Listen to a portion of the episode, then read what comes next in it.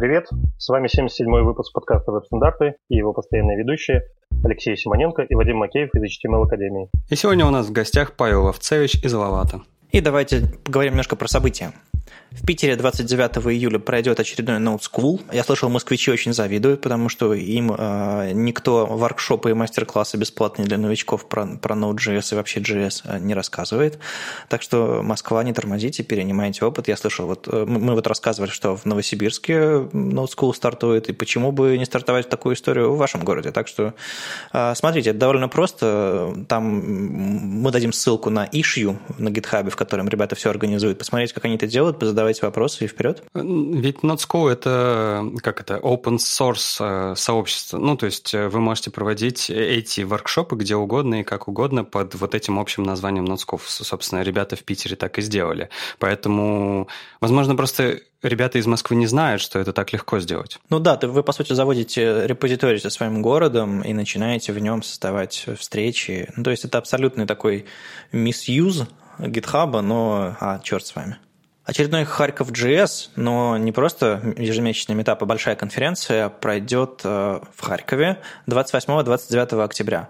Ребята звали, но, к сожалению, октябрь очень бодрый, и доехать в этом году не смогу, но у них открыт прием докладов, я думаю, будет много э, других э, прекрасных, интересных докладчиков, и без меня, без меня обойдется.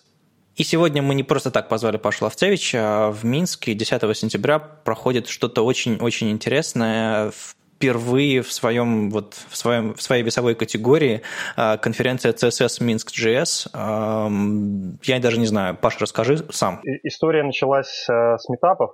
В конце прошлого года мы решили, точнее, как мы, я заинтересовался идеей, которую вы реализовали в Питере, мне понравилась идея того, что кто-то решил обращать внимание вообще на CSS и сопутствующие технологии, потому что хардкорного JS всегда везде хватает, и Минск присыщенным. А вот э, тема тех самых веб-стандартов, с которых э, начиналась революция, что ли, в разработке, а, она была не раскрыта, скажем так. После первого мероприятия мы получили хорошие отклики, а я предложил э, своей коллеге Саше Шенкевич, э, предложил Ане Селезневой, которая выступила и первой откликнулась выступить на метапе CSS, э, присоединиться ко мне и проводить вместе эти мероприятия. В силу того, что мы были на площадке Space, который любезно нам предоставляет все, что нам необходимо для организации мероприятий, в том числе и Web Standards Days в последние годы, там была такая мало кому известная понятная тема, как Ming.js, э, которая родилась э, в пристранных обстоятельствах и как бы ни во что особенно такое не реализовалось. А тогда мы подумали о том, что было бы неплохо, в принципе, подхватить вот это вот под названием Ming.js а, и тандемом проводить, чередовать мероприятия и таким образом покрывать всю тему фронтенда. А, вот как-то так получилось провести нам первый сезон. В принципе, мы провели два Минск CSS, два Минск JS. И почти сразу, как только мы поняли, что мы будем проводить Минск JS, э, у нас появилась идея о том, что почему бы не провести между сезонами, скажем так, вот разделение вот э, одного сезона и второго сезона мероприятий, что-то большое, глобальное, с целью, ну, во-первых, это как экватор, да, между сезонами с подведением итогов некоторых, с построением, возможно, планов на будущее. А во-вторых, хотелось э, сделать мероприятие, которое позволило бы вот нашему локальному русскоязычному минскому сообществу влиться в международное контент-сообщество. Поэтому мы изначально нацелились на, на полностью англоязычный формат мероприятия, потому что таким образом контент становится доступным, ну, в принципе, всем желающим в любой точке мира, кто владеет русским языком, а среди все-таки веб-разработчиков это подавляющее большинство людей. Вот. А, э, также мы сфокусировались на западных спикеров, которые могли бы приехать к нам сюда, а, оценить, э, собственно, уровень движухи, фронтенд движухи здесь, а, и, возможно, потом, вернувшись к себе, рассказать об этом другим и таким образом содействовать интересу других разработчиков западных к тому, что происходит здесь у нас на территории СНГ. Слушай, а все доклады у вас будут на английском языке, да? Да, все верно. И в общении со сценой, вообще все общение в соцсетях, то есть вы как бы ставите такую планку, да? Да, ну уже можно заметить по нашим аккаунтам в соцсетях, и в Фейсбуке, и в Твиттере, что мы а, полностью ведем а, все общение на, на английском языке. А, у нас будут и, русскоязычные спикеры, и англоязычные спикеры. Кто-то нативный, кто-то не нативный англоязычный, но а, вот если говорить про западных спикеров, а, я уже сказал, что мы приглашаем их, чтобы они ну, понесли некие идеи отсюда к себе домой. А русскоязычные спикеры – это как раз-таки возможность, на наш взгляд, локального контента, будучи уже переведенным на английский язык, попасть в международное сообщество. Поэтому мы прошлись по русскоязычным ребятам, выяснили, кто готов и кто способен сделать хороший доклад на английском языке. И примерно на вскидку у нас программа на текущий момент где-то 60 на 40, 60 это западные спикеры, 40 э, это примерно, ну, процент, процентов речь идет. Э, это русскоязычные ребята, на которые будут э, разговаривать со сценой на английском языке. А мы изначально не, не нацеливаемся на то, что там будет какой-то синхронный перевод или еще что-то в таком духе. На мой взгляд, ну, статьи читают все. То есть, кого не позовешь на собеседование, читает все, заявляют все, читает статьи, как бы в большинстве случаев так и есть, потому что ну, невозможно э, не знать хоть на каком-то базовом уровне английский для того, чтобы работать в нашей индустрии. Поэтому будет полностью англоязычный формат, англоязычный контент, он будет доступен через некоторое время после проведения мероприятия, мы подобьем все наши видео, там красивенько их оформим и выложим. А, ну и будем надеяться, что таким образом мы сможем а, привлечь международное сообщество к фронтенду вот на просторах СНГ, показать, что здесь тоже есть классные ребята с классными идеями и пытаться таким образом содействовать ну, какому-то взаимному обмену и знаниями, и контентом и просто общением. Не, вы большие молодцы, потому что мы вот похожие сделали с Питер CSS конфом, и это было очень-очень-очень сложно, а, в смысле говорить по-английски, а, э, публику заставлять докладчиков говорить по-английски, я имею в виду русскоязычных, не заставлять, а как бы искать.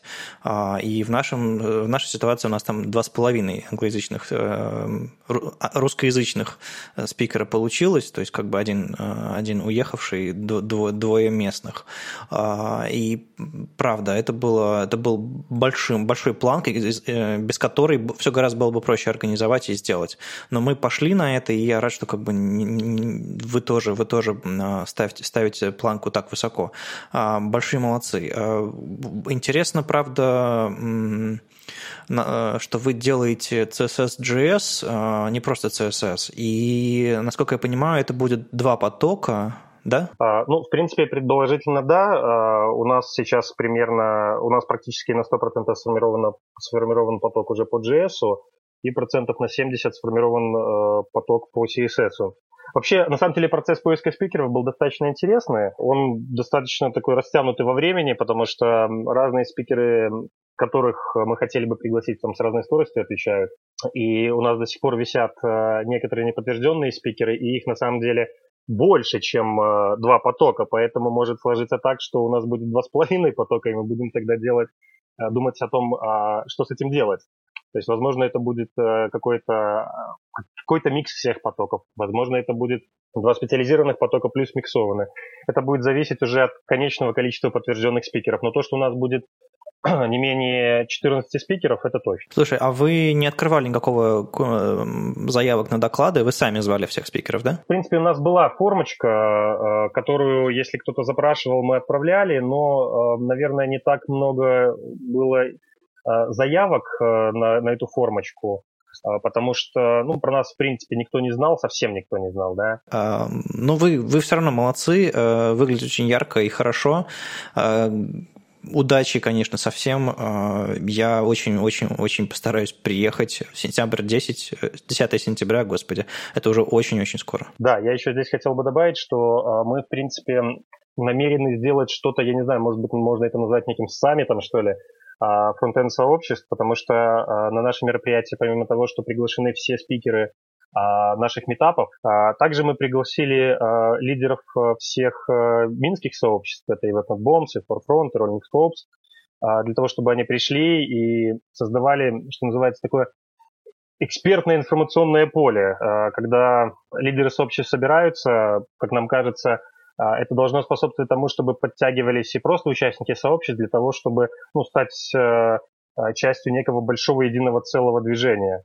Пригласили мы ребят э, из СПБ Frontend также. А, кроме того, вот у нас еще пока на сайте не анонсировано, уже на следующей неделе будет анонсировано. Зарема Халилова будет одним из наших спикеров. Пригласили ребят из Moscow CSS, Moscow JS. Собственно говоря, э, я при, приглашал вас, э, тебя, Лешу, Олю, как представителей и наших веб-стандартов, и собственно говоря, подкаста стандартов. Также пригласил ребят из подкаста Frontend Weekend. Они вроде бы тоже а, планируют приехать, и, в принципе, мы надеемся, что мы создадим ну, большой шум а, здесь этим мероприятием и оставим после себя много контента и много хороших впечатлений для того, чтобы всем захотелось вернуться через год. Ладно, давайте перейдем к, к новостям, которые у нас были на этой неделе. И тут вот последнее время начали рассказывать про DevTools в Chrome. Собственно, отладчик встроенный, он как бы обновлялся всегда, так или иначе, а тут про него отдельно начали писать э, более подробно. И в, в том DevTools, который выйдет с Chrome 61, а, появилось всякое, всякое интересное. Немного, но, но приятные штуки. В частности, там есть такая штуковина, как отладчик, э, мобильных устройств, то есть эмулятор.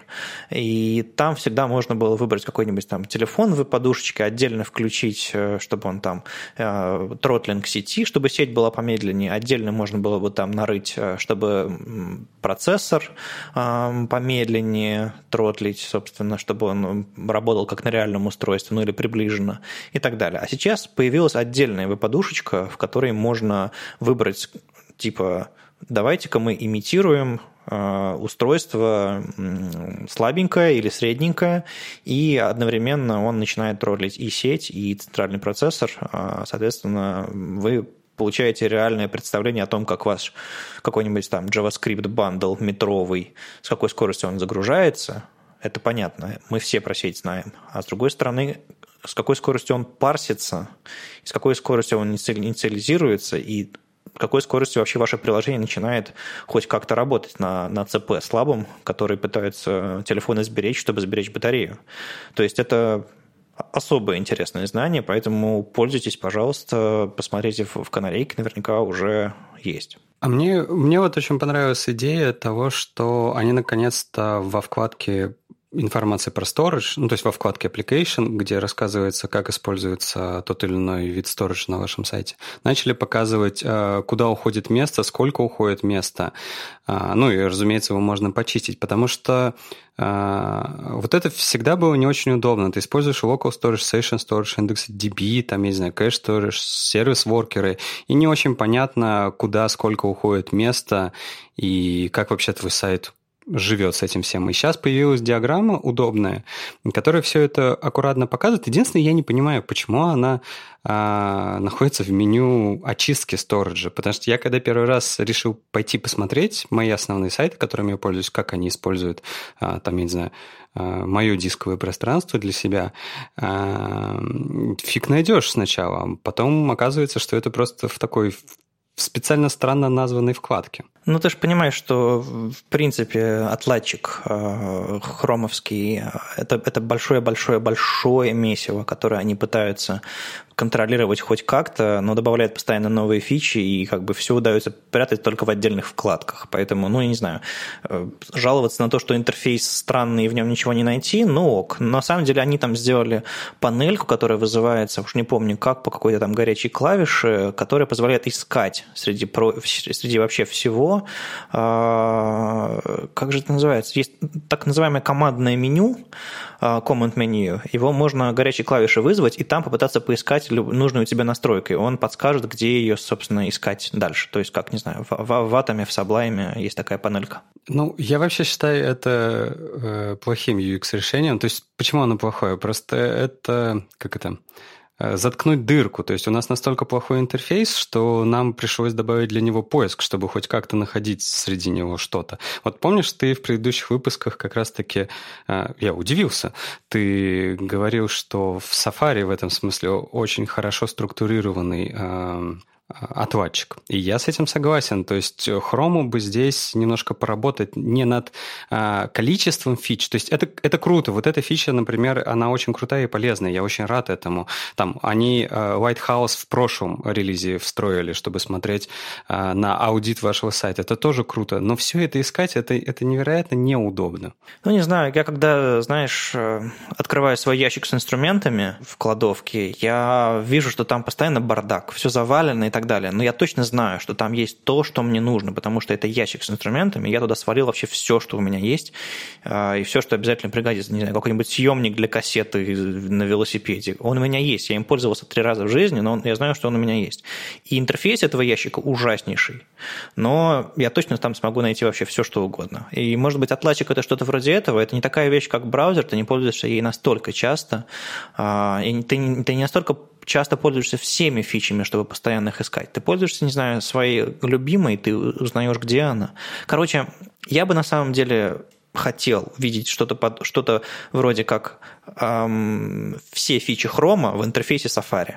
Но, видимо, так не бывает. Э, но я бы здесь хотел поддержать Вадима на самом деле, потому что э, я бы предложил вспомнить, какая ситуация была ну, например, году в 2005-2006, а, когда у нас существовал, например, в Firefox, слава богу, появился Firebug, а, для, например, для IE у нас существовал какой-то букмарклет, который по нажатию а, сверху нам загружал что-то наподобие дом-инспектора, и мы, используя это, радовались, прыгали и хлопали в ладоши и использовали.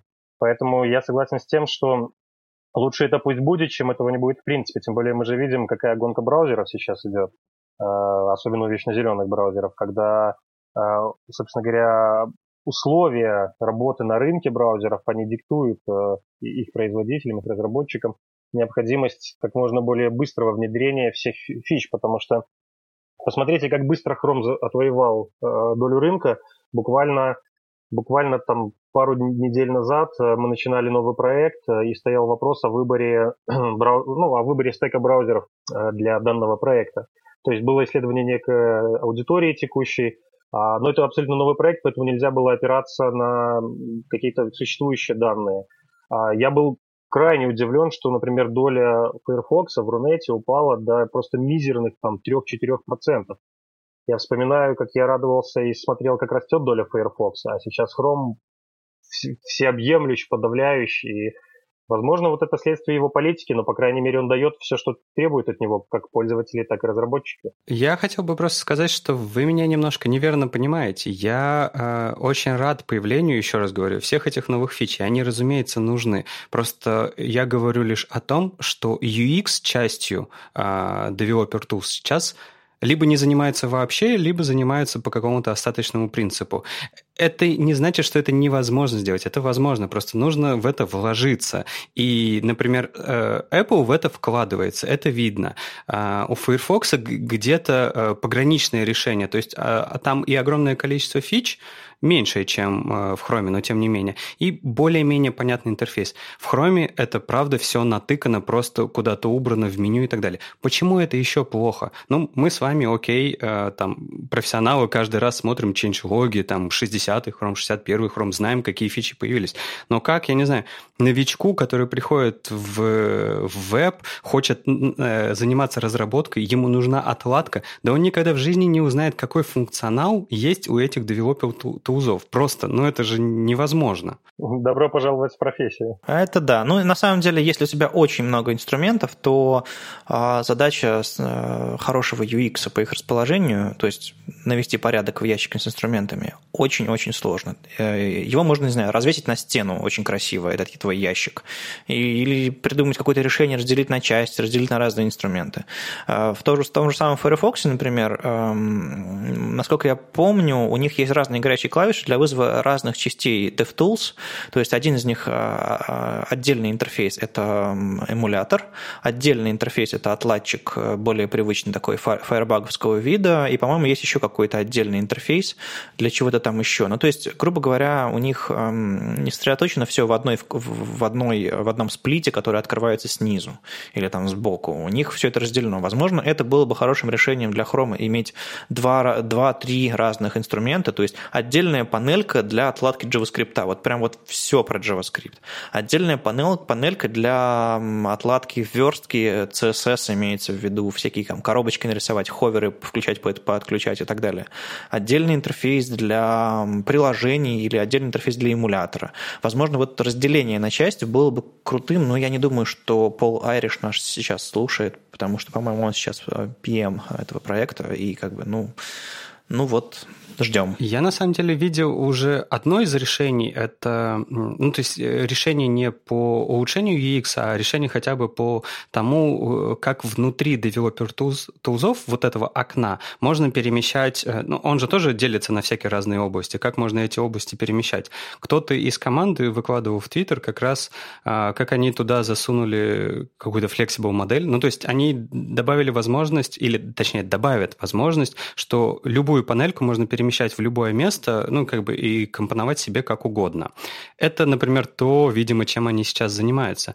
Но я почему просто всегда, когда вижу вот такую вот э, захламленность, э, немножко расстраиваюсь от этого. Потому что часто ведь программисты так делают. Ну, я не знаю, вот кто... Паша, ты же э, работаешь с программистами, правда? А, и наверняка видишь, как... Э, вот, например, у тебя есть админка какая-нибудь, и как программисты подходят к админке? Да им положить на админку. Они выводят все одинаково, просто списки-списки, формы-формы, списки-списки, формы-формы. И никто не думает о том, а, а как этим будут пользоваться. Может быть, можно объединить эти данные, сгруппировать эти, добавить из а, двух разных списков сделать один. То есть... Ну, Леша, ты обижаешь разработчиков. Разработчики приходят и говорят, вот вам контрольчики, настройте себе сами, как удобно. И никто этого не делает, потому что, господи, это нереально. Типа ты сваливаешь на пользователей задачу которую должны были решить твои UX-разработчики. По-моему, тем же самым сейчас занимаются разработчики Chrome. Они сваливают задачи, говорят, скомпонуйте себе интерфейс. Ага. Да, конечно. Вот это вот э, любимая идея. Давайте я вам добавлю еще несколько галочек, которые будут вам что-то делать. А потом ты входишь в этот проект как-нибудь, смотришь на страничку, я не знаю, с миллионом этих галочек и думаешь, блин, а как это, что мне нужно сделать, чтобы решить мою задачу? И в шоке от этого. Поэтому я думаю, что просто пока никто не вкладывался в UX developer тулзов. Но это вполне можно сделать. Наверное, как про тех двух программистов Вася и Петя, да? Вася сначала делает MVP и бросает его на рынок, а потом приводит в порядок. Наверное, мы сейчас на этой стадии, когда идет активная, продолжается активная разработка, внедрение новых фич, а потом это будут делать совсем теплее. Ладно, куда уходит место, куда уходит детство? Тут еще в Firefox Nightly появился Storage API. А, то есть, по сути, история связанная, может быть, с отладкой, может быть, с, с более понятной работой приложения. Я когда работал в опере, ко мне регулярно подходили люди и говорили, слушай, Вадим, а тут вообще нигде в документации нет, а сколько у оперы, допустим, на десктопе свободного места, чтобы я мог свой сторож использовать? Я говорю, а, а черт его знает, зависит от платформы, зависит от количества там места на диске и так далее, а на мобильных вообще все по-другому. И я разводил руками чаще всего и говорил, типа, ну, как бы я спрошу у разработчиков, разработчики разводили руками и говорили, я спрошу у другого разработчика, и это в итоге как-то выливалось в какие-то странные лимиты между браузерами, которые отличаются, которые нестабильные и, в общем, странно. А тут у нас потихоньку начинает появляться так называемый Storage API, который в Chrome уже какое-то время есть, и вот сейчас в Firefox Nightly 56 а, что можно будет сделать? Вы можете э, обратиться к Navigator Storage Estimate и предположить, примерно прикинуть, сколько у вас свободного места в сториджах есть, или сколько там места занято, и примерно понять, как бы хватит ли вашему приложению, допустим, что-то закэшировать, или лучше как бы сейчас из сети все потаскать, потому что устройство слабенькое, места мало, и там Инстаграм не установить, а ваше приложение хочет там 300 метров занять просто так. И кроме этого можно будет еще хранилища все ваши помечать как персист, то есть постоянные, и, соответственно, браузер будет более внимательно относиться к такому хранилищу и не пытаться его очистить, когда место, место кончается. А, и, соответственно, ваше приложение получит то, что, в общем-то, умеют нативные приложения, плюс-минус похожие, то есть более, более надежное хранилище. Естественно, не нужно полагаться только на него, естественно, все нужно синхронизировать с сетью, потому что, ну, come on, интернет, у него есть свои плюсы, вы знаете. Но кроме этого можно будет положиться на эту модель, хранить там временные данные какие-то в нужном количестве и не гонять все время в сеть, хотя это, в общем-то, часто не нужно. Вот это, вот это на самом деле очень-очень хорошая вещь, особенно э, возможность узнать, сколько у тебя еще есть э, вероятно возможного места, да, э, потому что ну вот сейчас, как это происходит, это просто кошмар, потому что чтобы ну, да, давайте, допустим, мы работаем с local storage, самый простейший пример. А, мы кладем туда данные, а места у нас нету. Что будут делать браузеры? Как вы считаете? Страдать. я не знаю. Ну, так э, браузеры будут делать по-разному. Кто-то из них будет выкидывать просто exception, то есть ваша JS-программа перестанет работать. А Internet Explorer, например, э, ничего не сделает. Он, он не скажет тебе ни ошибку, ничего, но самое главное, он и не запишет данные. И это, это вообще трэш какой-то. Ну, что делать? Это без этого API мы как-то как справлялись. Сначала ведь появляется фича, а потом уже мы начинаем думать, как а, с ней удобно работать. Вот это вот момент удобной работы. И почему это все на это особенно приятно смотреть, потому что многие API, которые появляются в Chrome, долгое время никуда не не перелазят, э, и браузеры к другие к ним относятся, ну, типа так, на, зачем это нужно, кому это нужно. А Firefox, э, очевидно, педалит вот эту тему веб-приложений, а прогрессивных веб-приложений, вот эта вся история.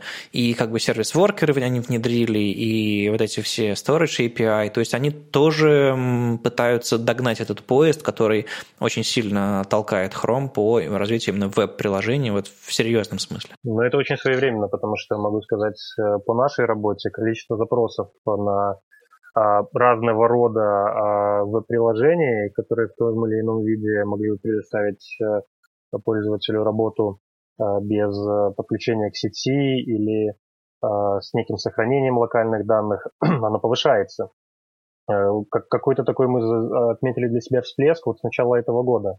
Поэтому это очень своевременное появление такого рода инструмента, и будем надеяться, что другие браузеры тоже это подхватят и предоставят нам, как разработчикам, возможность управлять этим и видеть какие возможности мы можем использовать в браузере. Слушайте, а ведь это э, WebVG-шная спека, правильно, если я не ошибаюсь? Она, она да, storage стандарт, лавинг стандарт в WebVG. А V3C что на этот счет думает? Это попало к ним вообще? Ну, по-моему, V3C автоматически не пытается публиковать себе все стандарты, которые у них есть. Это как, не знаю, э, они же ECMAScript не пытаются себя опубликовать как отдельной спекой. Но вот то же самое с. Э, я напомню, что WebVG это просто типа группа в рамках V3C-шных процессов плюс-минус, который, который работает над спеками тоже. Поэтому как бы, ну, есть VTVG-шная спека по фетчу, есть э, спеки вот по Storage API. Так что не обязательно в V3C все публиковать себе, насколько я понимаю, чтобы браузерам это внедрить. Ну, тут да, просто вопрос, э, насколько браузеры расценивают это серьезно. То есть, да, Chrome, понятно, скорее всего, они это и написали, Firefox окей, а, а что будет с Edge и Safari, пока не ясно. Нет, к WAT-VG все очень серьезно относятся, потому что они пишут спеки, там типа спеку URL, которую недавно там в Safari тоже внедрили. Ее где написали? Внутри WebVG написали, а не внутри V3C. И частью какого-то там, не знаю, стандарта HTML она никогда не станет, потому что ну, это другая история совсем. Э, так что WebVG-шные спеки являются таким же вполне адекватным частью вот этого нашего ландшафта веб-стандартов. Э, так что как бы все нормально. Не нужно ждать, э, а что об этом думает V3C. Как бы внедряем, спека хорошая, все согласны, все рады. На днях появилась новость э, о том, что механизмы DRM стали частью стандартов э, HTML. Э, то есть после долгого, мучительного процесса консорциум V3C в лице его директора Тима Бернер-Соле утвердил, утвердил стандарт Encrypted Media Extensions.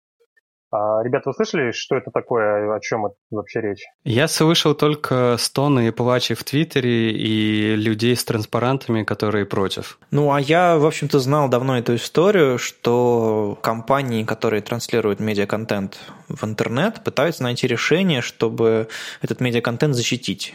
А, у них раньше было прекрасное решение, оно называлось Flash – и Silverlight, но из-за этого как бы вебу было плохо. А тут, по-моему, э, это какой-то компромисс. Э, все, я примерно правильно понимаю, да? Да, все верно. Вы оба правы. И с точки зрения того, что э, у индустрии есть необходимость каким-то образом защищать те или иные свои цифровые права, а, но и при этом есть адепты открытого веба, которые выступают против какого-либо шифрования контента с целью защитить некие а, эфемерные права, которые так или иначе все равно можно нарушить.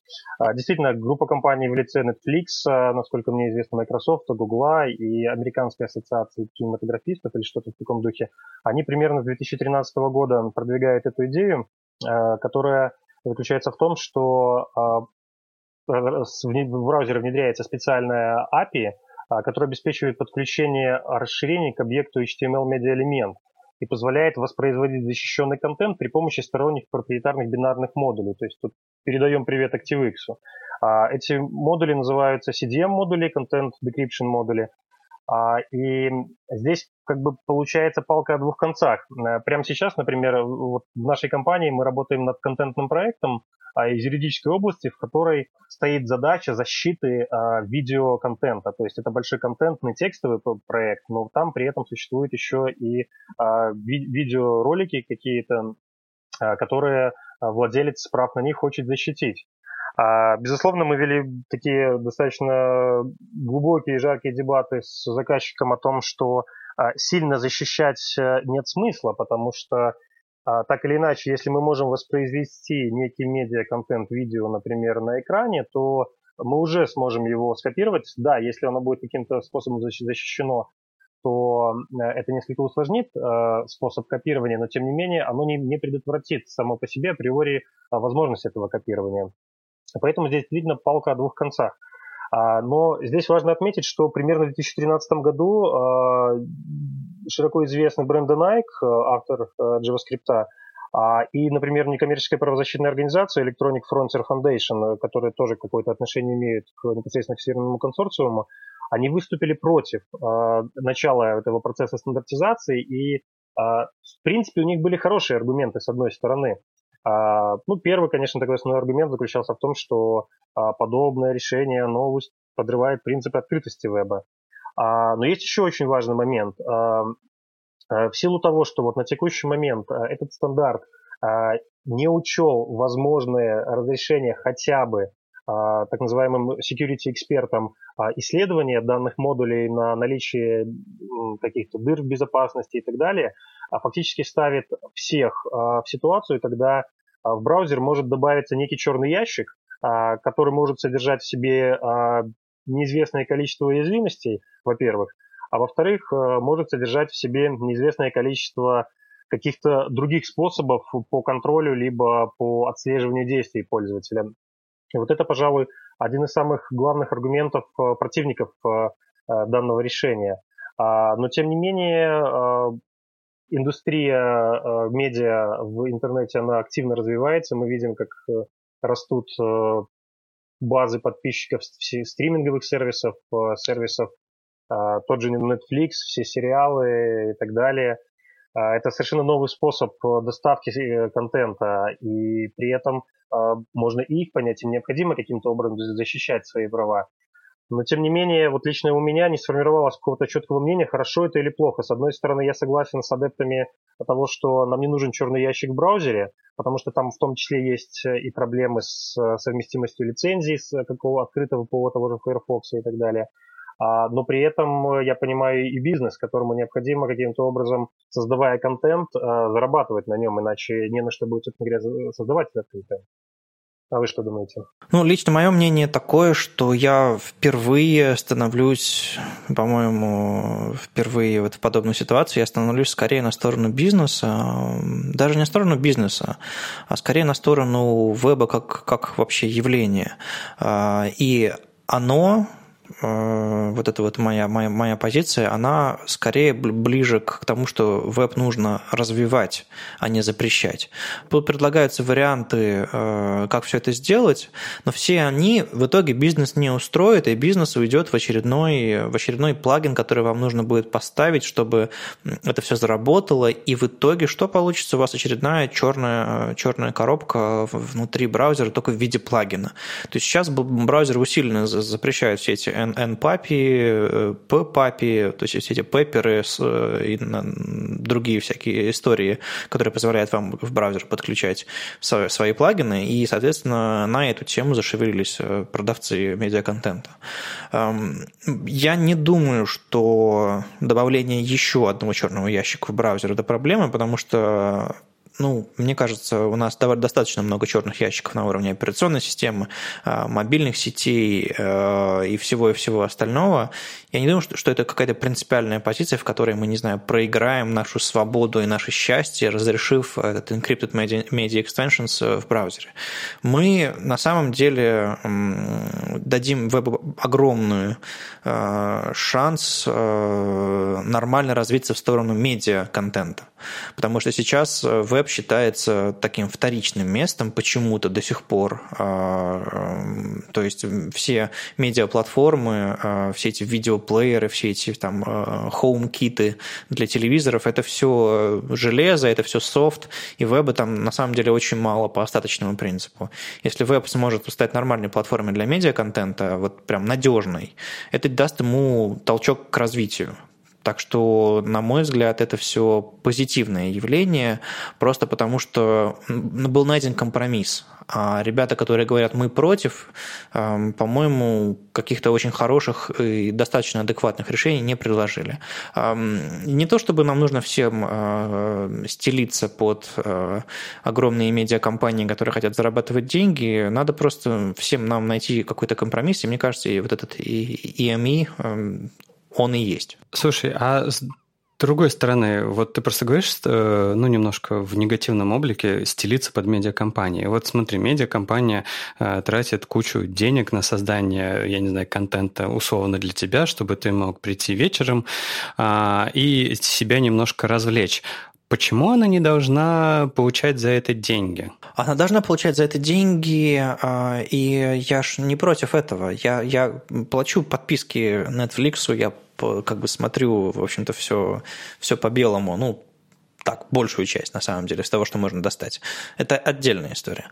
Я говорю о другом. Я говорю о том, что а, если идти на поводу, на стопроцентном поводу у медиакомпании, то можно э, вернуться к ситуации, когда ты, не знаю, открываешь DVD и не можешь посмотреть его, потому что он как бы не того региона, а у тебя, тебе нужно там возиться и взламывать свой плеер, чтобы посмотреть лицензионный контент. Или, например, не знаю, какая-то компания выходит на русский рынок, э, переводит фильм на русский язык, а английскую дорожку забывает приложить. А то, что в России могут посмотреть на русском языке, ну вот это вот вся история. То есть, грубо говоря, когда компании решают за тебя, что тебе нужно, или когда компании слишком драконовские меры пытаются привлечь, а, применить к распространению их контента, это плохо. Их тоже нужно регулировать. А, потому что э, деньги диктуют простые топорные решения по зарабатыванию денег. И нужно иметь какую-то конфронтацию со стороны веб-стандартов, со стороны пользователей, со стороны э, антимонопольных каких-то комитетов там, и организаций. То есть э, нам нужно постоянно держать эту линию посередине нашего конфликта, нашего общения, а, тогда все будут вести себя адекватнее, а, чем просто говорить как бы «зарабатываете деньги? Зарабатываете деньги». Ну да, я тут согласен. Я больше даже не к тебе обращался, а к тем людям, которые э, до сих пор считают, что они не обязаны платить за контент. Кстати говоря, это ведь то, тоже ситуация сильно изменилась за время. Я думаю, все вы помните время, когда там все пиратели и софт, и музыку, и фильмы все, что можно было пирать пиратели. И сейчас приходят, я не знаю, такие инструменты, либо такие цены, которые позволяют, ну, как бы забить на это. То есть зачем тебе париться, если у тебя, я не знаю, прямо в телефоне есть э, стриминговый сервис, который тебе все сделает. Либо если ты получаешь, я не знаю, в день выхода «Игры престолов» сразу же «Игру престолов» э, в лучшем качестве, с отличным э, переводом, не закадровым, а синхронным и так далее. Это же то качество, которое ты хочешь получать. Поэтому понятно, за что ты его за что ты платишь. И э, в этом смысле все хорошо, но все равно мы же видим, есть противники, те, кто против этого против таких э, штук, которые появляются в вебе. Они говорят об открытости веба. Э, но я к вам хотел тоже еще один вопрос задать. А почему вы считаете, что веб должен быть открытый? Вообще, что значит открытый веб? Ну, то есть, вот у нас, например, есть общество, сообщество, да, э, людей, я не знаю, на, э, в государстве, например. Оно что же кажется открытым обществом, да? Но тем не менее у него есть регуляция, у него есть какие-то правила. То есть если бы не было бы правил, мы были бы все животными. И вот с открытым вебом что должно быть? Ну, правила на самом деле есть и у животных. То есть, когда у них же есть некие тоже на уровне инстинктов стадных и так далее, некая регуляция внутри своего ну, социума, что ли. Не, ну там подожди, кто сильнее, тот и прав, не? А, ну не всегда, не, не в большинстве случаев, но тем не менее, даже если кто сильнее, тот и прав, но это тоже некие правила, правильно? Вот. А и пока ситуация с внедрением вот, вот этого э, стандарта в, в консорциуме, она как раз-таки выглядит, э, кто сильнее, тот и прав, потому что на самом деле сторонники и противники внутри самого консорциума, они примерно поровну были разделены.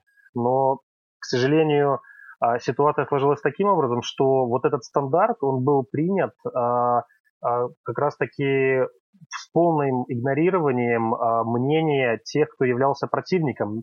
Но противники это не значит, что они были категорически против любой формы внедрения. Нет, выдвигались идеи, выдвигались идеи тем же Брэндоном Майком о том, что существуют другие способы контроля своих цифровых прав. Да.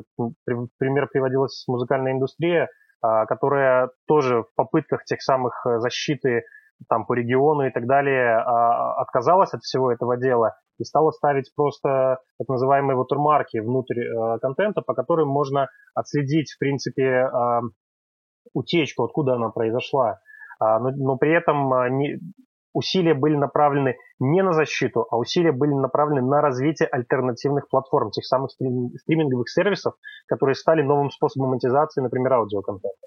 А возвращаясь к твоему вопросу о том, что такое открытый веб, а для меня открытый веб – это, наверное, вот тот самый Firefox. Э, я Firefox пользуюсь с, а, с версии, наверное, 1.5, когда я впервые с ним познакомился. И э, для меня открытый веб – это когда я могу зайти, а, когда софт, которым я пользуюсь, когда технологии, на которых построен а, веб, они являются открытыми, я могу как разработчик зайти и посмотреть, условно говоря, на код, ну, в силу там своего какой-то, своей какой-то квалификации, либо обратиться к кому-то, кто может мне помочь в этом и быть уверенным, условно говоря. Понятное дело, что это очень такая узкая точка зрения, которая, от которой далеки обычные пользователи и так далее. Но тем не менее, как мне кажется, мы как а, те люди, которые а, делают веб, а, мы тоже несем некую долю ответственности за то, чтобы а, помогать держать, а, как это сказать правильнее, а, на чаше весов с одной стороны держать а, бизнес, на другой стороне, стороне держать, ну, этику, что ли, да, а, и одно без другого существовать в современном мире не может. А, и хотелось бы, чтобы обе стороны всегда договаривались, а не чтобы решения принимались а, ну, с полным игнорированием, как в данном случае случилось, мнение одной из сторон. Вот как-то так. Но мне не кажется, что трехлетняя дискуссия э, – это признак там… Э, это, правда, история длится очень долго, что эта дискуссия – признак игнорирования какого-то.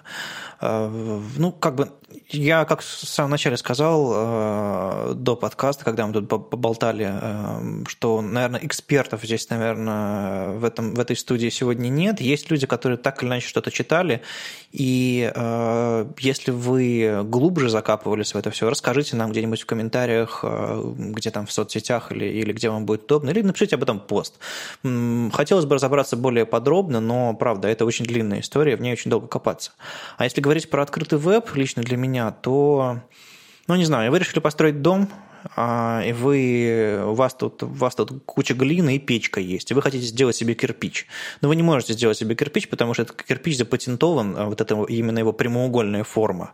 И, и, не знаю, мастерок и цемент и все это нужно покупать только у одного производителя, и сами вы это изготовить не можете, и как бы технологии непонятны, и вообще не знаете, как выглядит кирпич.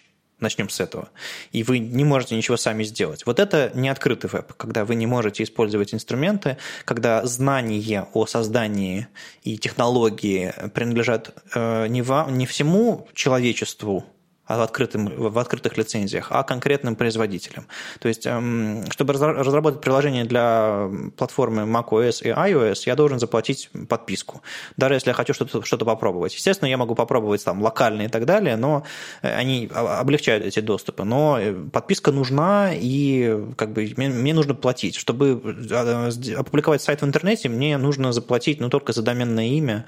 А это как бы немножко другая история, это моя собственность, это мое какое-то имя, и я покупаю покупаю себе там место, место в интернете, по сути. И в итоге технологии как Паша правильно сказал, которые можно подсмотреть исходный код, они, собственно, и обеспечили такое взрывное развитие веба, когда не нужно вам платить за курс чтобы выучить что-то. Вы можете просто открыть исходник другого сайта, подсмотреть, скопировать и выучить. И, не знаю, никто не пытается лицензировать какую-то джаваскриптовую функцию в интернете, которую они используют, потому что, ну, как бы, что там лицензировать? Это все, это все легко подсмотреть, легко скачать, легко использовать и так далее. И вот это э, однажды позволило нашей отрасли сильно развиться. Если мы хотим сохранить это состояние взрывного открытого развития, постоянного роста, а, нам нужно беречь э, принципы, на которых все это с самого начала сформировалось. Вот это вот моя идея открытого веба. А, идея хорошая. Я просто э, до конца не понял все-таки, DRM, он э, нарушает эту концепцию или нет? Потому что если ты хороший пример рассказал про дом и кирпичи, если сюда вложить, я не знаю, компанию, которая защищает кирпичи не патентованием, а тем, что она говорит, а, тем, что она сертифицирует магазины, в которых продаются эти кирпичи, это как раз-таки пример э, DRM и видеоконтента сейчас, э, то ты же решаешь свою проблему, правильно? Ты просто идешь в определенные магазины, покупаешь нужные тебе кирпичи и строишь дом. Верно я понял аналогию? Ну смотри, если эта компания продала мне какой-нибудь углепластиковый кирпич, который я использовал при строительстве своего дома, если я, не знаю, не достроил или передумал, или там разбираю дом чужой, если я беру этот кирпич, я не имею права его использовать для строительства другого дома, потому что он лицензирован только для строительства этого. Такая вот сложная метафора получилась. А, и вот это, ну да, наверное, этот контроль нормальный, потому что как бы они особую технологию изобрели, которая не широко распространена, на которой у них есть там патенты и так далее. На самом деле я уже потерялся в собственной метафоре. Что хотел сказать? По-моему, если у нас есть все еще возможность воспроизводить видео в вебе, и технологический стек абсолютно открыт, свободен и так далее, проблемы с этим нет.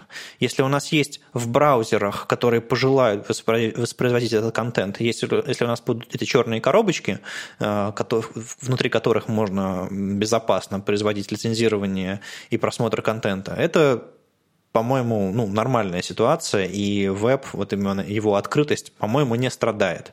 То, что у нас появляется возможность у компаний, которые внедряют эти black box ы, у них появляется возможность следить за нами, ну, come on, сейчас, по-моему, не знаю, мои наушники за мной следят. Это правда. Фреймворк это легко. Вы просто берете э, что-то, цепляете к своей странице, и у вас сразу, сразу все работает, вы расставляете нужные классы, и какой-нибудь, не знаю, Bootstrap может быстренько помочь вам, эм, простите, наговнякать админку или, э, или что-нибудь такое, как, какой-нибудь простой интерфейс сделать. А, но вы платите за это то, что вы подключаете инструмент, а если используете из него какую-нибудь, не знаю, там, десятую часть, сетки только, то все остальное просто загружается и как бы никому не нужно, и оно болтается. И это плох, плохая штука, и как бы это такие, знаете, недостатки фреймворков или там больших библиотек. Но из этого в случае CSS есть решение проанализировать тот HTML, а, который у вас получается от сайта, сравнить его с CSS и понять, окей, эти, эти классы используются, эти классы не используются, давайте оптимизируем этот файл стилей, и это можно сделать при сборке и так далее. И такие инструменты, в принципе, есть. Один из самых популярных ANCSS, насколько я помню, уж не помню, кто его написал, но более-менее его люди используют, и, а если вы не используете, пожалуйста, пытайтесь анализировать и пытаетесь подрезать все, что вы не используете, потому что гонять, не знаю, лишний CSS по сети туда-сюда, это, в общем-то, всем плохо. И трафик, и пользователи, и, в общем-то, скорость загрузки. Э, но появляются новые решения, которые умнее, чем CSS. И вот на неделе всплыла новость про Purified CSS.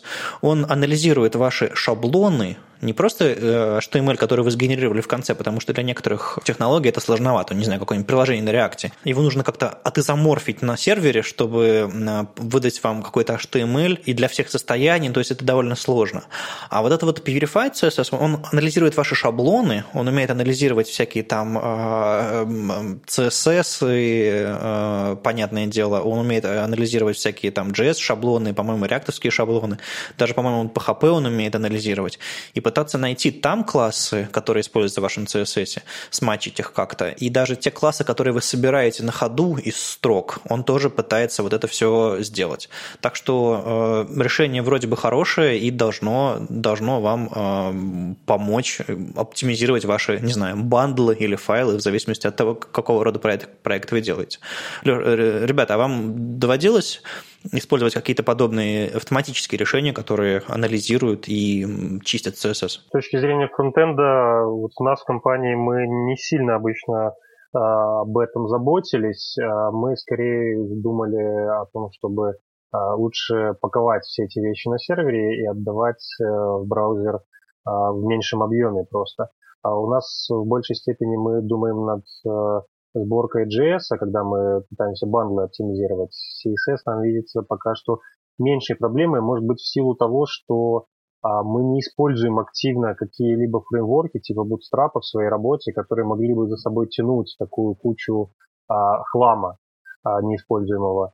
А, но решение а, типа проверки неиспользуемых конструкций там, или закомментированных каких-то кусков кода мы используем. Ну, не только в, во фронтенд коде, но и в бэкенд коде. Мы активно используем э, сервис, например, Code Climate для того, чтобы отследить э, некие неиспользуемые куски кода, некие закомментированные куски кода и вычищать их. Ну вот, наверное, проблема не стоит в силу того, что мы не, не используем активный фреймворк в первую очередь. А я на самом деле заботился этой проблемой. Я использую ANCSS, о котором ты говорил. В целом очень хороший инструмент. Тут, тут есть э, главная проблема, то что э, если у тебя э, некоторые классы завязаны на JavaScript, на работу с JavaScript, то ANCSS тебе уже не поможет. Либо у тебя какие-то очень сложные развесистые многостраничные интерфейсы, тебе ANCSS тоже уже уже а, гораздо меньше выручает. Если у тебя какая-то одна страница, один CSS, ну или несколько, окей, страниц с одним CSS, тут тебе CSS выручает, и, и все хорошо, и делает, и правда,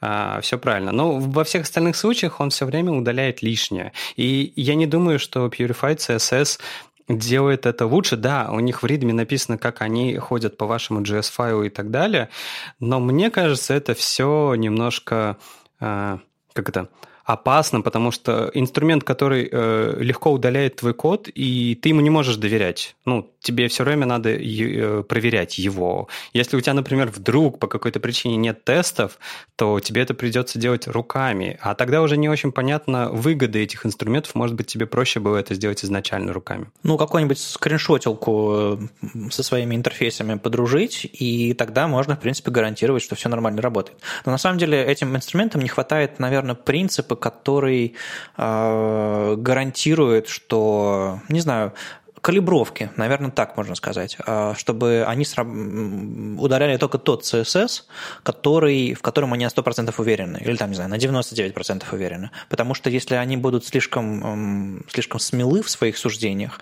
то это будет плохо. Лучше я а, на свой сайт отправлю чуть-чуть больше лишнего CSS, там на пару селекторов а, или там больше, чем какой-нибудь класс сломается. Это разработчикам важнее, поэтому надо, видимо, инструменты подобные, конечно же, развивать, иметь, использовать, но калибровать их по-другому. Да, конечно, это, это как со всеми похожими штуками, там, э, минификаторы, э, я не знаю, уменьш... этот самый Image Optim, который уменьшает размер картинок. Ты же помнишь, у него есть там опция, насколько вы хотите э, уменьшить ваше изображение. И там есть условно э, троечка, это опция, которая говорит, что этот уровень, он гарантирует вам неизменяемость визуальной картинки, а там единица вам говорит, что вы максимально сожмете, но хрен знает, что будет с вашим изображением.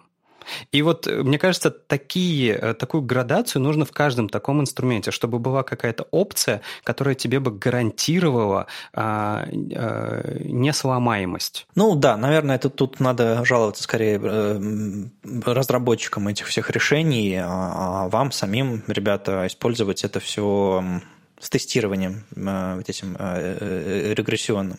А у меня, кстати, когда я читал документацию, немножко подгорело, и у меня регулярно такое происходит, вы могли заметить.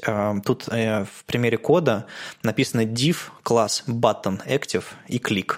Абс- абс- абсолютно простой пример. Div с классом. И не важно, что, что там button, не важно, что там написано. Но смотрите, когда вы в статьях или в документации, или где угодно используете вот такую вот штуковину, div класс button, вы каждому разработчику, который это читает, в голове э, внедряете мысль div, button, клик. Это абсолютно нормально. Едем дальше.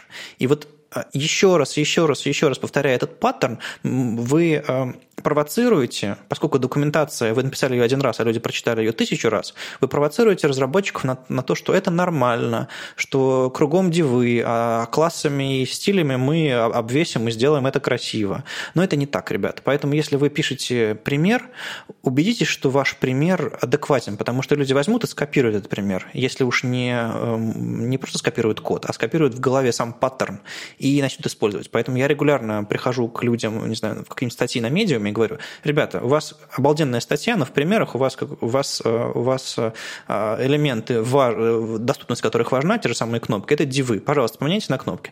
Меня очень часто прогоняют и говорят, что я идиот, но у меня миссия, так что мне можно. Ну и интересно, в примере они используют в качестве обычного JS-кода jQuery, разумеется. Ну и React, понятное дело, как э, дополнительный пример. Еще, из интересного, я посмотрел, на, на чем он работает, Purified CSS. Ну, потому что не сами же они это все писали. Например, чтобы разбирать CSS, они используют Rework. Это тот самый первый инструмент, который написал TJ Головачук для постпроцессинга CSS. Я, честно говоря, думал, что его уже давным-давно нету, им никто не пользуется.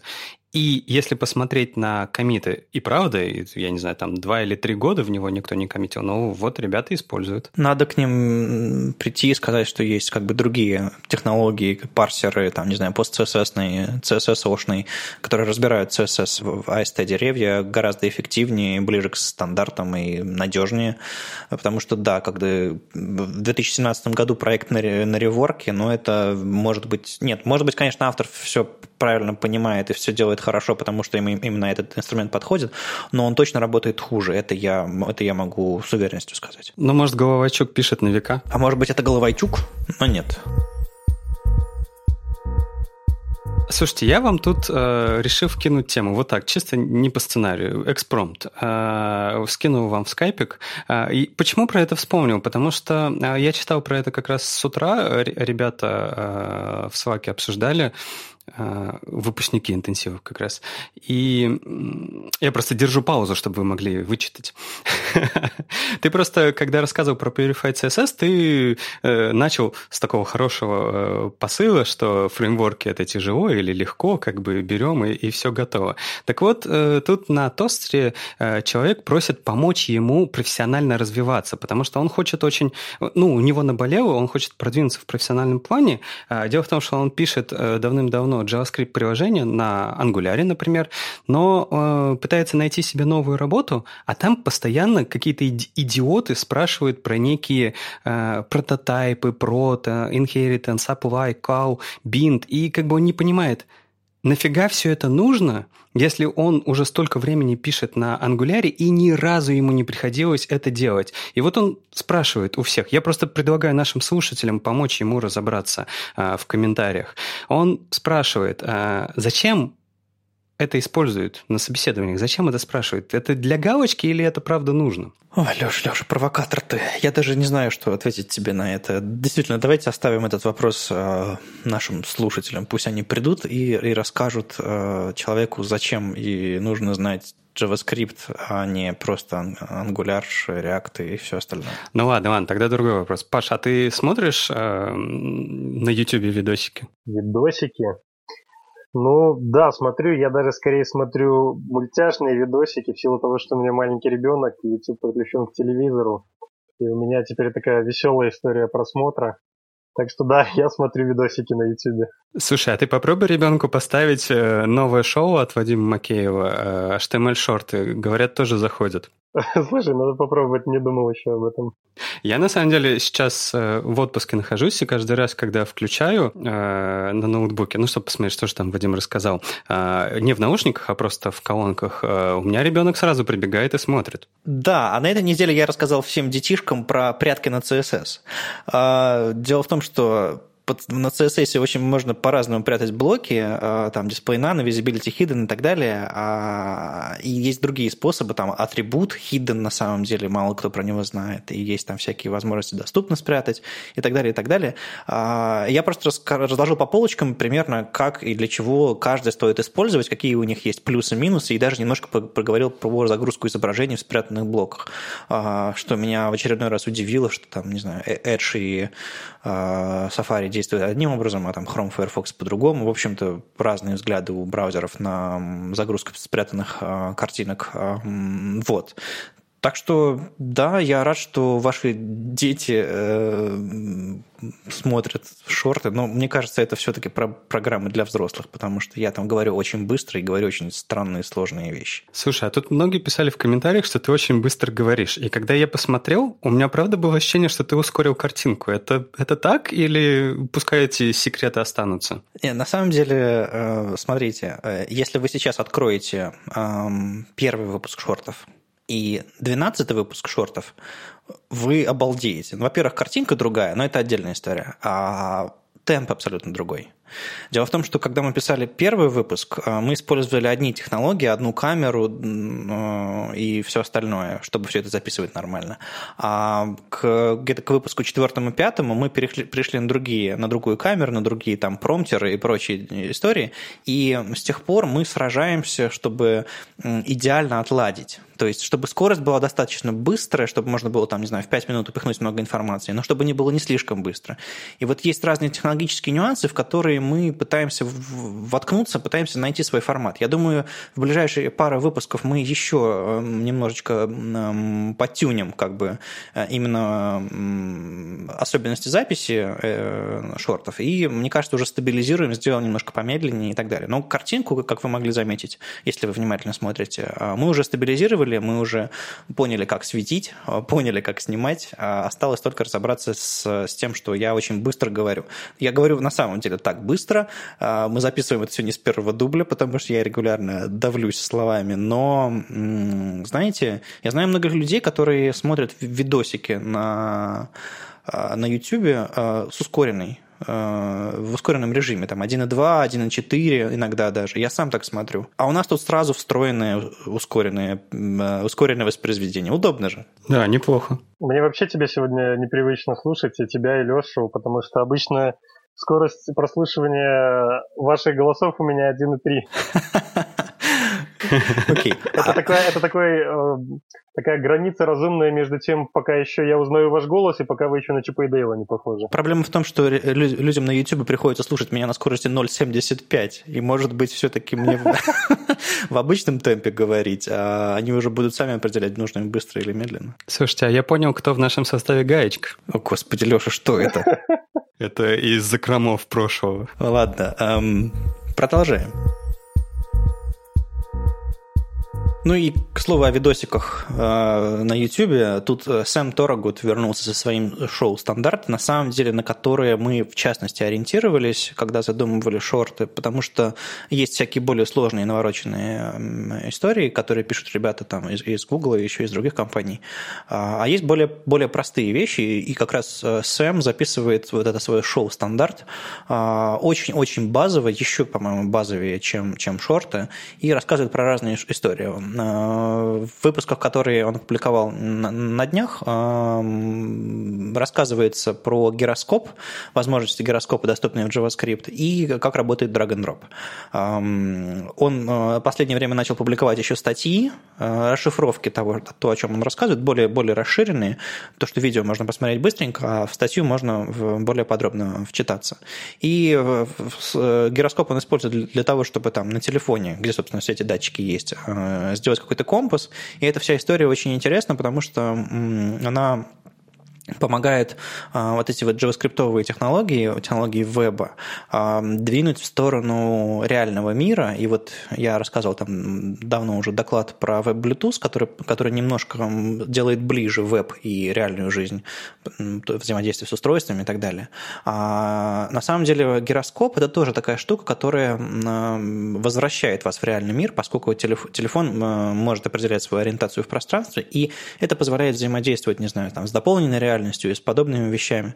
И, ну, то есть мы потихонечку начинаем вылезать из телефонов, в, в реальный мир, смотреть по сторонам, и это, мне кажется, очень-очень большое пространство для маневров именно вот для веба как технологического стека. Ну вот, а если говорить про drag and drop, то Сэм рассказывает именно про эту часть drag and drop, которая позволяет загружать файлы. Ну, это простая довольно история, ведь можно там еще пункты меню перетаскивать и прочие там всякие более сложные штуки. Интерфейсы, отладчика настраивать, you know, он же на JavaScript написан. Вот, и в этом месте у меня тоже, тоже забомбило немножко, потому что я подумал, что это как раз хороший повод, чтобы всем вам, ребята, рассказать об одной важной вещи. Когда вы позволяете людям загружать пользователям вашим, когда вы позволяете им загружать файлы какие-то, а, очень важно обработать два случая. Случай, когда, вы, когда человек вставляет из буфера обмена что-то, то есть он скопировал картинку, сделал скриншот, а, потому что часто она добавляется в буфер обмена, не просто на рабочий стол падает и он нажимает Command-V или Ctrl-V, и картинка вставляется вот туда к вам. Это тоже можно ловить, это тоже можно инициализировать загрузку, и это очень классный паттерн, потому что вам не нужно думать про файловую систему. Вы просто скопировали, раз, вставили и поехали. Как бы все современные мессенджеры так работают, э, все, эм, все браузеры тоже должны так работать.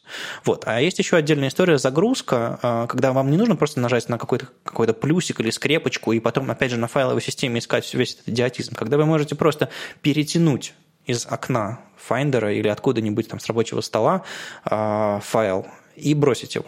И вот этого, как раз об этом рассказывает сам, и об этом у меня тоже отдельная история. Очень часто, когда сайт мне делает вид или подсказывает каким-то еще образом, что можно перетянуть файл, я беру файл, перетягиваю его на страницу, или даже когда сайт не подсказывает мне это, и перетягиваю и жду – и жду, что сайт мне скажет, ну ладно, бросай файл, давай, мы тебя ждем, мы все сделаем, все хорошо, как бы смело. И я очень часто бросаю файл, и что я вижу? Я вижу, как браузер загружает мой файл, а иногда даже его скачивает, если файл как бы нельзя отобразить. И мне приходится идти назад, я, скорее всего, потеряю свои данные, и мне нужно перезагрузить страницу, чтобы вернуться в это состояние. Это же веб-приложение, блин. А, и, в общем, у меня к вам огромная-огромная просьба. Во-первых, реализуйте а, загрузку вставкой или а, перетягиванием. Обратите внимание, кстати, на GitHub. Когда вы на GitHub э, в буфере обмена скопировали картинку, вы в комментарии на каком-нибудь, вы нажимаете Command-V, и он начинает загружать эту картинку, и раз, она у вас в виде маркдауна вставляется, и вы можете легко комментировать э, с картинками на GitHub, кстати, со скриншотами. Это очень полезная фича. И два, а, показывайте в момент перетягивания картинки на браузер, что что-то происходит, что вы готовы принять эту картинку. Пусть у вас зажжется плюсик, э, которым вы предлагаете загрузить файл. Пусть у вас все окно, кстати, станет чувствительным к перетаскиванию. Об этом и Сэм тоже говорит. Потому что если, вы, если вам нужно для перетаскивания файла перетащить его строго на этот маленький плюсик или в эту маленькую формочку, это очень плохо. Лучше, конечно, чтобы вся весь экран вашего приложения, вашей страницы, был целью для drag-and-drop. И тогда э, будет гораздо удобнее тащить, потому что на самом деле, э, не знаю, на тачпаде довольно сложновато таскать файлы. А вам, ребята, доводилось реализовать какие-то drag-and-drop интерфейсы, именно загрузку файлов более сложную, чем просто файл-обзор? Да, да, конечно, я даже давным-давно, кучу лет назад писал об этом статью, но это ладно, уже не важно. А, да, тут основная проблема в том, что э, у тебя слишком много возможностей, точнее, тебе слишком много всего нужно учесть при перетаскивании файла именно программно, чтобы все было хорошо. Например, ту же самую э, drag тебе нужно определить. Э, не все же определяют ее на всю страницу, кто-то определяет на э, конкретный div или что-то такое. И, разумеется, если ты бросаешь файл не в ту зону, то у тебя проблема.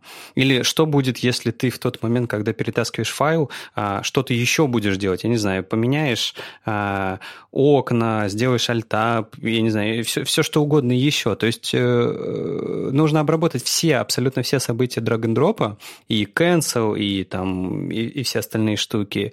И, разумеется, вешать область на загрузку лучше всего а, на все окно, ну, если у тебя подразумевает это интерфейс. И Я абсолютно согласен с Сэмом, что нужно любое действие как-то сигнализировать пользователю, потому что с драг-н-дропом очень-очень э, сложно. Паша, тебе доводилось что-то подобное реализовывать, и насколько это все сложно или, может быть, э, практически невозможно кросс-браузерно адекватно сделать? Нет, ну лично мне не доводилось э, это реализовывать, но у нас были проекты, в которых участвовала, вот, например, Саша Женкевич, которая сегодня не получилось к нам присоединиться – а, жаль, что ее нет. Э, по-моему, были там, конечно, нюансы. Мы делали э, для американского стартапа в области страхования, как же без этого, такую специальную систему с э, чатиками реалтаймовыми, с сохранением, хранением документов и так далее. Там точно были драг-н-дропы. Я уже не помню, какие были нюансы. Полтора года назад мы этот проект закончили. А, поэтому, к сожалению, наверное, я ничего интересного не расскажу, но, но не без нюансов это было точно. Тут, кстати, опрос снова проходит State of JavaScript на этот, на будущий год, э, чтобы мы в одном из следующих подкастов смогли обсудить результаты, кто же, кто же выбрал самый, какой же сейчас самый вкусный фреймворк, э, что же, как, как же у нас все идет с инструментами тестирования, что же там с CSS, а, и посчитать, насколько вы вообще хорошо относитесь к текущим стекам в котиках, собачках и других штуках. В общем, а, опрос э, замечательный, он замечательный, э, он выглядит замечательно. Я вот перед э, стартом подкаста прошел его, так сказать, поддержать. И вы поддержите, пройдите опрос, а мы потом, когда будут результаты, обязательно обсудим в следующем выпуске. Ну да, потому что иногда все эти опросы классные, но они не отражают то, что происходит в русскоязычной части интернета, потому что там все по-английски непонятно, так что э, вооружитесь словариком и вперед. Э, надо показать, что в наших просторах что-то тоже происходит. Вы знаете все эти истории в Твиттере, когда кто-то публикует, типа, «А, расскажите, с чего ваше все началось у вас, э, там или сям, или как бы, ну, флешмобы так называемые. И вот э, Эдди Османи а на неделе э, его спровоцировали в флешмобе рассказать в одном твите, с чего все началось. И там были разные, разные истории, и, а он опубликовал ссылку на статью, в которой про него в 2003 году э, написали в журнале Wired. И там написали, что 16-летний паренек, ирландский, а, написал браузер, который называется X-Webs Mega Browser – и там 120 поисковых э, движков внутри, все нужные медиаплееры, DVD-плеер встроенный, и HTML, и WAP-редакторы прямо встроены. И это, конечно, был очень крутой старт его карьеры. По-моему, прекрасно. Да, интересно, что э, все вдруг узнали, что Эдди Османи, он э, какое-то время жил в Ирландии, и что его браузер был написан там на, на, на C++ или там на каком-то там диалекте майкрософтовском, а, в общем-то, почитайте сами более подробно. И в принципе, очень интересно читать аналитику 2003 года про веб, про браузеры. И это, наверное, было то самое золотое время, когда действительно можно было написать свой браузер. А, и Эдди Османи, конечно же, использовал а, всякие там Visual Basic и движок Internet Explorer для того, чтобы все это нормально сделать. Естественно, он не писал все вообще с нуля. И это был, конечно, очень интересный старт карьеры, и он как бы показывает, что Эдди кем он является сейчас, э, его личность важная как бы в, в, в нашем сообществе, э, неспроста, потому что в 16 лет написать свой браузер, ну ладно, попытаться сделать что-то, чтобы разобраться в HTML или в CSS, собственно, вот такие у него были цели, разобраться, как это все работает. А это, по-моему, очень-очень такая интересная история. А кто, кто из вас как стартовал в интернете? Паш, расскажешь? Ну, здесь история такая, наверное, похожа на тысячи других. Э, у всех были какие-то свои увлечения в подростковом возрасте. Э, у меня одно из моих увлечений это было, собственно говоря, граффити. А, и, ну, конечно же, у нас была команда райтеров, нам нужно было как-то представить себя. Э, никто тогда не думал о какой-то анонимности, о том, что мы будем выкладывать, собственно говоря, свои работы а, и подписываться под тем, что мы где-то нарушили законодательство, вот ту стенку мы перекрасили без разрешения и так далее. И вот, собственно говоря, мы сделали страничку своей команды. А, это был как раз период, наверное, с 2002 по 2003 год. А, мы как раз выпустились из школы в 2002. А, нужно было... При этом к нам обратились э, из нашей школы, мы были там на хорошем счету с точки зрения а, интереса к IT уже в тот момент. И вторая, вторая наша работа, это был, собственно говоря, сайт школы, хотя мы уже как раз закончили к этому моменту. Ну и как-то так втянулись, пошло-поехало. Ну, то есть все веб-студии потом э, прошли и уже свой бизнес, и вот это все, да? Ну да, при, пример, примерно такая история. Леш? Да, что, Леш, я же рассказывал уже сотню раз, но у меня подожди. Перед этим, а, у меня главный вопрос. А, Эдди Османи, ты говорил про браузер. И мне просто очень интересно, он в своей работе использовал электронный Bootstrap? В 2003 году, ребятки, не было такого еще. Ну, наверняка он бы использовал, если бы такое было. А главное, что он использовал э, уже доступный э, фреймворк, доступные там языки. Э, то есть это было это был хороший старт для подростка. И это, наверное, интересно, потому что вот эти все бутстрапы и движки, электроны и прочие дела, они, конечно, для профессионалов выглядят, ну, э, потому что как бы профессионалам нужно более качественные решения, более, больше контроля над кодом. А для старта, для, для подростков, которые пробуют свою силу, наверное, это хорошо. Ты знаешь, что вот с этой всей идеей, про которую мы разговаривали в начале подкаста DRM, э, у него бы сейчас не получилось создать такой браузер. Ну, то есть э, в его браузере бы не играл лицензионный контент, потому что вряд ли какая-нибудь корпорация дала бы ему разрешение. Ну, он бы, наверное, смог использовать какие-то системные механизмы для этого, но я не уверен. Да, наверное, наверное, в 2003 году интернет был свободнее. Это правда. Э, собственно, как и Паша сказал, люди могли спокойно рисовать граффити на стенах и не бояться об этом рассказывать в интернете. Ой, ладно. А у меня все началось с того, что я тоже какие-то картинки рисовал, а, скорее ближе к карикатурам, а, и мне тоже хотелось поделиться миру, э, поделиться с миром вот этими своими работами, и я думал, где бы, чтобы, как бы их опубликовать. Я долгое время выяснял, какой самый эффективный формат а, графики, чтобы мои а, карикатуры, а, собственно, выложить в интернет, потому что я их сохранял в ТИФе, и думал, почему они такие огромные, почему они так сложно загружаются. Это было, по-моему, одно из первых вообще исследований, а, связанных с веб-технологиями, которые я попытался провести, а, разобраться в графических форматах. То есть я тогда даже не думал про HTML, CSS и так далее. То есть я просто думал, в каком виде картинку залить, чтобы она была не такой тяжелой. И, соответственно, там Photoshop и все эти дела. А потом уже, конечно, меня пытались учить э, веб-технологиям коротко на журфаке, где я учился, и кто, кто же знал, что я безумно увлекусь этим и заброшу вообще журналистику и все остальное, и займусь веб-технологиями. Это было, правда, хорошее время, когда все было открыто, все было доступно, и оно в каком-то смысле, технологическом смысле, остается таким до сих пор. Мне кажется, это очень-очень сильная сторона веба. Я, когда начинал, не было ресурсов для изучения. А даже если бы они были, то э, вариант э, «посмотри, как оно сделано, и попытайся повторить», он не устаревает.